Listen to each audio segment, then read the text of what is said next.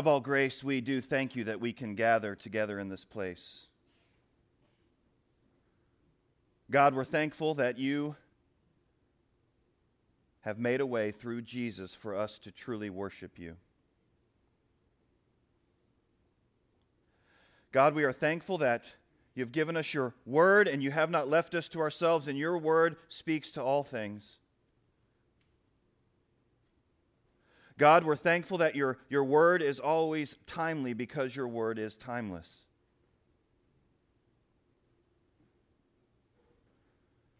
God, I ask for your grace as we look at multiple texts this morning. Holy Spirit, I ask that you would open eyes, open ears, open minds, and open hearts this morning. I ask, Holy Spirit, that you would help me to faithfully teach the Word of God. I pray, Lord, that I would be bold in preaching the Word of God, and that would be tempered with love. Holy Spirit, we ask for your help. We ask that you would use this time to bring more people to know Jesus or for those of us who know Jesus to look more like him. God, help us now. In Jesus' name, amen. Well, we are going to be in a lot of text this morning, but the main one will probably be Romans 13. So if you want to turn somewhere, because you're used to doing that, you can turn to Romans 13. All right. We need to talk. If you're if you've been around a while or have come a couple of times, you know that in general we preach through, I preach through books of the Bible. We've gone through John, we've gone through First John, we've gone through Ruth, we've gone through Esther, and we've been working through the book of Romans. And we will continue to work through the book of Romans, but that's going to be put off for a few weeks, probably about one month. Today we are going to start a mini series for three Sundays, we are going to look at God over government. So let me say a few things. First, Acts 20, 24 through 27, the Apostle Paul is talking to the elders from Ephesus. And in Acts 20, here's what he says to them. He says, I, But I do not account my life as any value nor as precious to myself, if only I may finish my course in the ministry that I have received from the Lord Jesus to testify to the gospel of the grace of God. Paul saying, That was my, my, my task given to me, and I just want to finish my race. Verse 25, And now, behold, I know that none of you among whom I have gone about proclaiming the kingdom will see my face again. He says to them, You're never going to see me again. I'm going to die before you see me.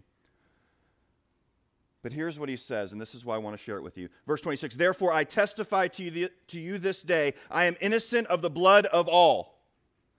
For I did not shrink from declaring to you the whole counsel of God. Part of why we are shifting to, for this season, God over government is for that very reason. So I can look at each one of you and I can look to the Lord Jesus and say, I am innocent of your blood. And I am not shrinking back from declaring the whole counsel of God to you. So, why preach on this topic? Because the Bible has something to say about it. No matter what you've been told, it does. It speaks to this topic, and we need to think biblically about government and the like and God's word is sufficient and profitable for us in these things. 2 Timothy 3 16 and 17. All scripture is breathed out by God and profitable for teaching, for reproof, for correction, and for training in righteousness, that the man of God may become complete, equipped for every good work. That means the word of God speaks to it. So we need to listen. But why now? I believe the Spirit of God has impressed upon me that I need to teach what Scripture says before the election that's coming up in our country. So that each of you can make a biblically informed decision that, listen carefully to me, that you will give an account to Christ for. You will stand before Christ for this election and any other that you have voted in and will give an account. We, as the elders, believe that this time to be the most prudent to teach and preach about this topic. There's great temptation for the church to become divided over politics. We must fight for unity in the gospel, and we all must submit to the authority of Scripture. Amen? Also, third, politics and government are constantly topics of conversation and thought right now. And we have a unique opportunity as the body of Christ to be salt and light during a season of bitterness and darkness. Let me tell you what I'm not doing today. I am not endorsing a political party or a presidential candidate. I am not trying to use the pulpit to push my, my agenda or ideas. I am not trying to convince anyone that they should completely refrain from political discussion or participation. I am not trying to drive anyone away from our church that may have different views on politics, government, or the Christians' involvement in them. I'm not trying to do any of that. Let me tell you what I'm hoping to do. I hope to lay out for you a biblical understanding of government and its God appointed purpose. I hope to give you biblical principles or commands on how Christians should live under God appointed governments. I hope to give you biblical principles and commands on how Christians should live under evil governments that do not operate as God has designed them to. I hope to give you biblically informed principles and commands so that you can, in good conscience, vote or not vote in this election or any election to the glory of God. I hope to convince or remind you that your hope is not found in government, policy, person, or any nation on this earth. I hope to remind you where your true citizenship is. And my favorite one, I hope to convince and remind you that God is sovereign over all government, kings, rulers, presidents, and nations. So that's the introduction to the whole series. It's going to be three parts. Part one today Authority in the Four Realms. Some of you are like, Four Realms. This kind of sounds like a, a fantasy book or something like that. Lord of the Rings or something. Authority in the Four Realms. We're going to have a lot of scripture today. Some of them will be up on the screen, hopefully. If not, you can listen. Hopefully, you have the notes. If we ran out of notes and you want them, let me know and I will send them to you. Authority in the four realms. First thing to say God is the one who has all authority, all supremacy, all right, all power, and sovereignly rules over all kings, leaders, rulers, governments, and nations. Psalm 22 28. For kingship belongs to the Lord, and he rules over the nations. Psalm 115, verse 3 Our God is in the heavens, and he does all that he pleases. Daniel chapter 2, 19 through 21. Then the mystery was revealed to Daniel in a vision of the night.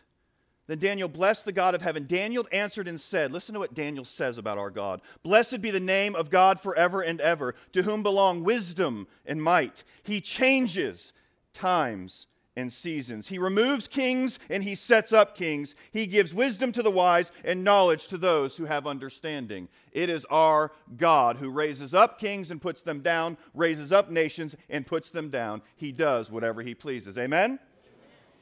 In the same book, Daniel was dealing with King Nebuchadnezzar, one of the most powerful men in history. Starting in verse 28, all this came upon King Nebuchadnezzar at the end of 12 months, he was walking on his roof of the royal palace in Babylon. He's walking around as king, he's feeling great about himself. And the king answered and said, Is not this great Babylon, which I have built by my mighty power as a royal residence and for the glory of my majesty? While the words were still in the king's mouth, there fell a voice from heaven. O King Nebuchadnezzar, to you it is spoken, the kingdom has departed from you and you shall be driven from among men, and your dwelling shall be with the beasts of the field, and you shall be made to eat grass like an ox. And seven periods of time shall pass over you until you know that the Most High rules the kingdom of men and gives it to whom he will. Immediately the word was fulfilled against Nebuchadnezzar. He was driven from among men, and he ate grass like an ox, and his body was wet with the dew of heaven till his hair grew as long as eagle's feathers and his nails were like birds' claws. He was proud of his power and the Lord quickly showed him where he is in line. Then, verse 34, at the end of the days, I, Nebuchadnezzar, listen to what Nebuchadnezzar says now. I, Nebuchadnezzar, lifted my eyes to heaven, and my reason restored to me. Where does he look? He looks to heaven, knowing where he should have looked in the first place. My reason was restored to me. I blessed the Most High, and praised and honored him who lives forever. For his dominion is an everlasting dominion, and his kingdom endures from generation to generation. All the inhabitants of the earth are accounted as nothing. And he does according to his will among the host of heaven and among the inhabitants of the earth. And none can stay his hand or say to him, What have you done? You think he learned?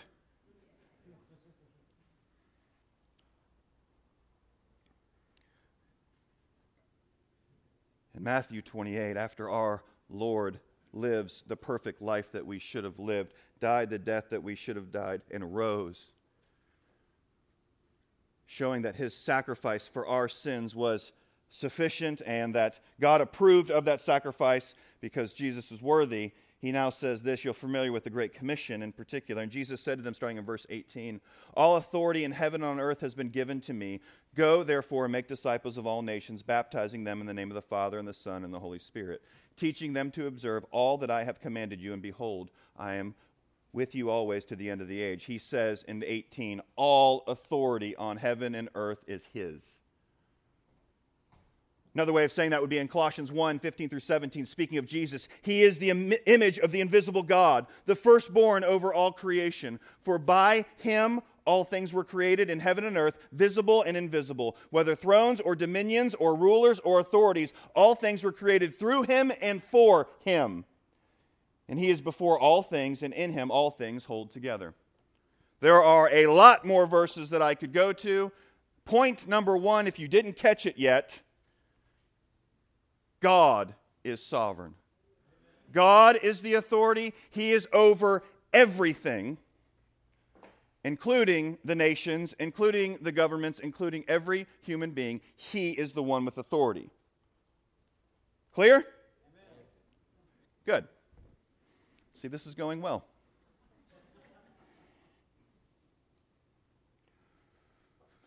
Next section I want to point out. God is the one with authority over all things, and then he gives authority to others. He gives authority to others. We're going to look at some verses now that show that. All this will be building. And now, again, remember, do not just come for this sermon. You need to be here for all three because it's all going to build on one another. In Genesis chapter 1, starting in verse 28. And God blessed them, and God said to them, Be fruitful and multiply. Talking to Adam and Eve here, and fill the earth. Okay? Have a whole bunch of kids, so this is going to extend all them, and subdue it.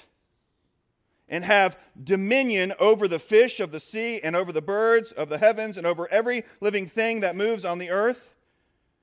And God said, Behold, I have given you every plant yielding seed that is on the face of all the earth, and every tree with a seed in its fruit. You shall have them for food. And to every beast of the earth, and every bird of the heavens, and to everything that creeps on the earth, everything that has breath of life, I have given every green plant for food. And it was so. And God saw everything that he made, and behold, it was very good.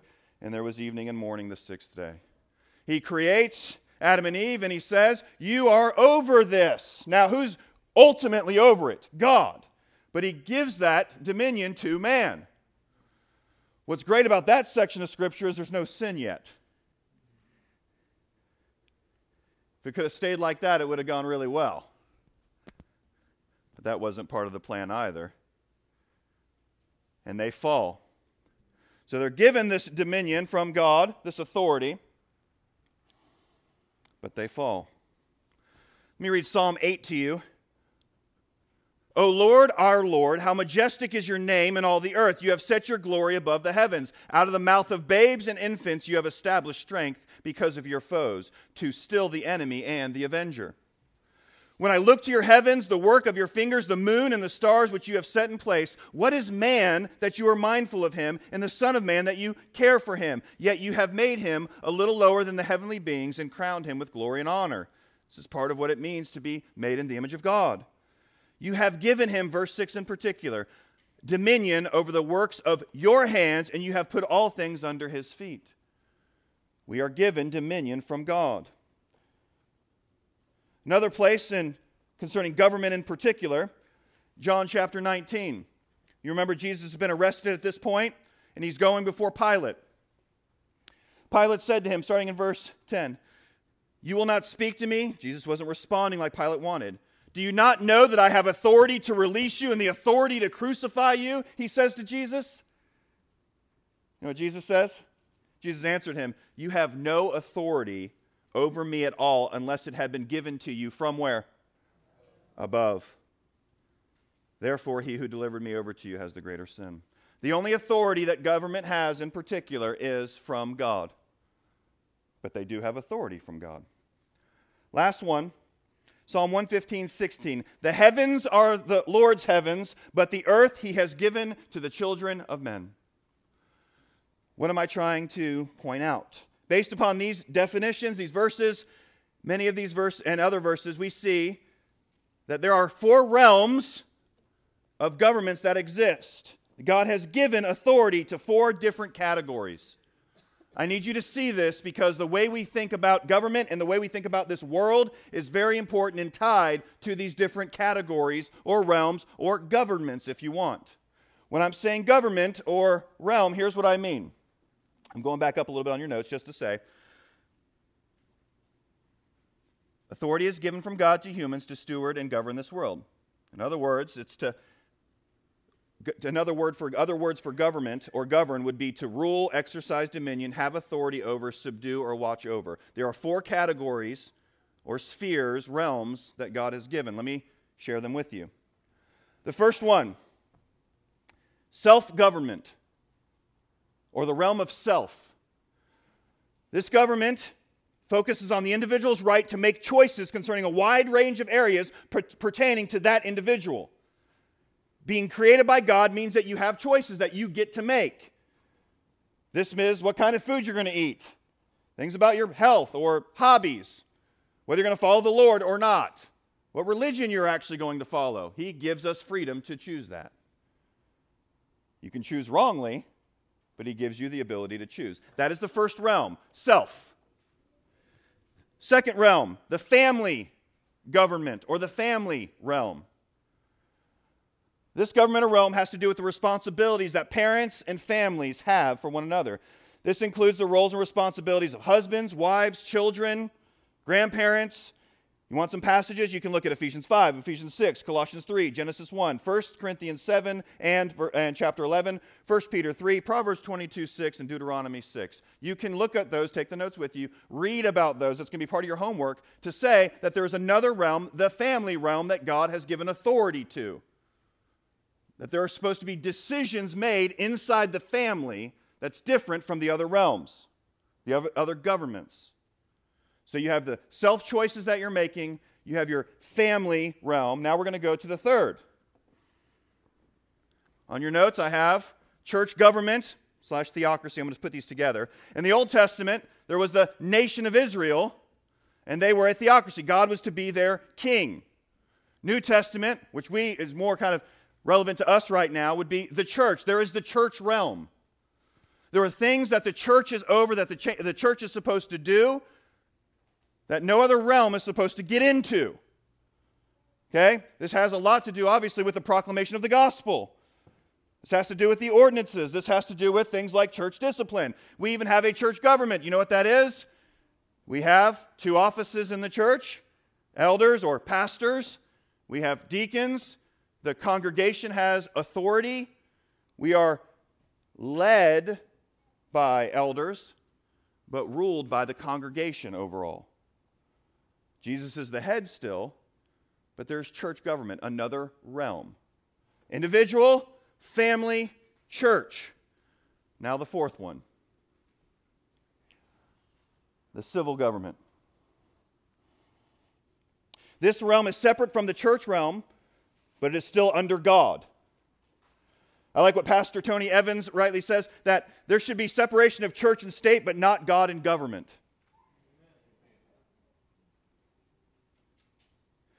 Jesus speaks about this Rome and its relation to the church. We read it earlier. Matthew 22, 15 through 20, er, 22. Then the Pharisees went and plotted how to entangle him in his words. We're going to figure out how to trap Jesus. And they sent their disciples to him along with the Herodians and said, Teacher, we know that you are true and teach the way of God truthfully, and you do not care about anyone's opinion, for you are not swayed by appearances. As one pastor said, that's called buttering up. Trying to butter up Jesus here. They're going to try to catch him. Just so you know, not a good plan. Not a good plan. Verse 17 Tell us then, what do you think? Is it lawful to pay taxes to Caesar or not? Got the two groups. You got the, the Roman side, oh, he's going to be in trouble if he answers that way. Jewish people, he's going to be in trouble if he answers this way. What's he going to do? But Jesus, aware of their malice, said, Why put me to the test, you hypocrites? Show me the coin for the tax. And they brought him a denarius. And Jesus said to them, Whose likeness and inscription is this? They said, Caesar's. Then he said to them, Therefore render to Caesar the things that are Caesar's, and to God the things that are God's. Verse 22 When they heard it, they, went, they were marveled, and they left and went away. Oh, that didn't work. What's interesting is there is under the authority of God the things that go to Caesar, but don't forget, everything belongs to God. So there's a tie there that we're going to look at in the coming weeks. What's the purpose of this realm? Let's look in our passage for a little bit here. Romans 13. We're going to be in Romans 13, 1 Peter 2, and 1 Timothy 2 for the next three weeks, this week and the next two weeks as well. But let me work through this briefly. Romans 13, verse 1 Let every person be subject to governing authorities. For there is no authority except from God, and those that exist have been instituted by God. Therefore, whoever resists the authorities resists what God has appointed and those who resist will incur judgment. For rulers are not a terror to good but conduct to good conduct but to bad. Would you have no fear of the one who is in authority? Then do what is good and you will receive his approval. For he is God's servant for your good. But if you do wrong, be afraid, for he does not bear the sword in vain. For he is the servant of God, an avenger who carries out, look at this, God's wrath on the wrongdoer. Therefore, one must be in subjection not only to avoid God's wrath, but also for the sake of conscience. For because of this, you also pay taxes, for the authorities are ministers of God, attending to this very thing. Pay to all what is owed to them taxes to whom taxes are owed, revenue to whom revenue is owed, respect to, whom respect is owed, honor to whom honor is owed. 1 Peter 2 13 and 17. I'm going to read all three of these and make just some general observations.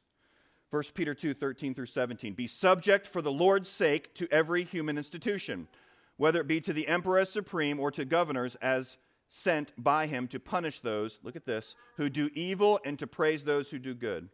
For this is the will of God, that by doing good you should put to silence the ignorance of foolish people.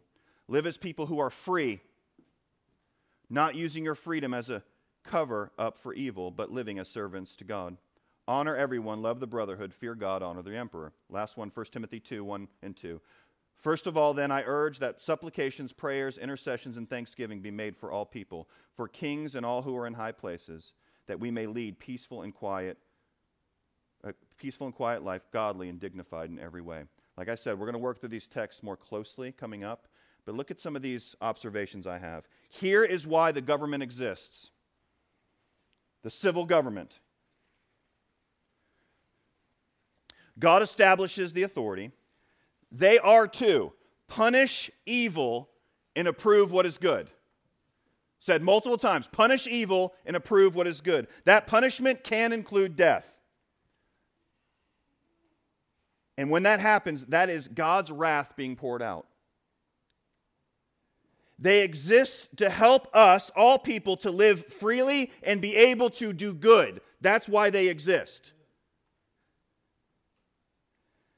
They should govern in ways that promote people to lead peaceful, godly, dignified, and quiet lives. That should be what their aim is. For this to happen, guess what? The government must know what godly and dignified even means. The government is supposed, is supposed to submit to God's standard. And that comes from His Word. Right now, you might be getting a little uncomfortable with that. There's supposed to be a separation. God is sovereign over all. Whether they submit to it or not, that is their choice. But when you do not follow what the Lord says, judgment comes. They are still under the authority. How can they, think about this for a second, how can they reward what is good and punish evil if they do not know what good and evil are?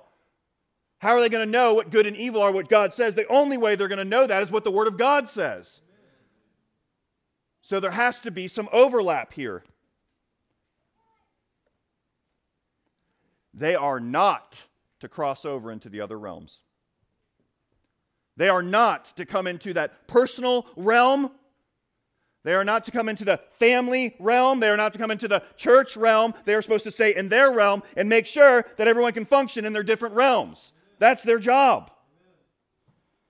The further we go away from the moral law of God and we get into those different realms, the more chaos, conflict, confusion will be there and evil will prevail. You ever seen that? Right. Okay, so let me recap for you today. God is sovereign over all. God gives authority to the four different realms on earth that we are to live by. These realms, again, are self, family, church, and civil. Each realm is to stay in their assigned realm within their authority, and civil government exists to make sure that people can live freely and peaceably in each realm, and they are to punish good and reward evil. That's the biblical teaching. I mean, punish evil, reward good. Thank you. nice. You were listening. Unfortunately, that's probably in there because that's all we see. we see a lot of reward for evil and a lot of punishing of good. So, your application for this week here's what I want you to actually do with this stuff. I want you to praise your God for his sovereignty, that he is over it all, and for his gift of these four realms. These are good gifts from our God. I want you to praise him for that. I want you to study these texts and ask God to reveal to you are you being faithful in those various realms? I want you to realize and submit to the fact that all authority is established by God. Now, some of you are already thinking, how do we live under evil governments? Well, next week is going to be how do we live under good governments that are functioning as they should. No one's, none of them are perfect, of course. And then the third week is how do we live under evil governments as Christians? That's what we're going to talk about. I want you to take, and this is going to be hard for some of you, at least two days away from the news. I want you to turn it off. Your choice, but I want to encourage you to turn it off, step away from it, and just pray and read and study.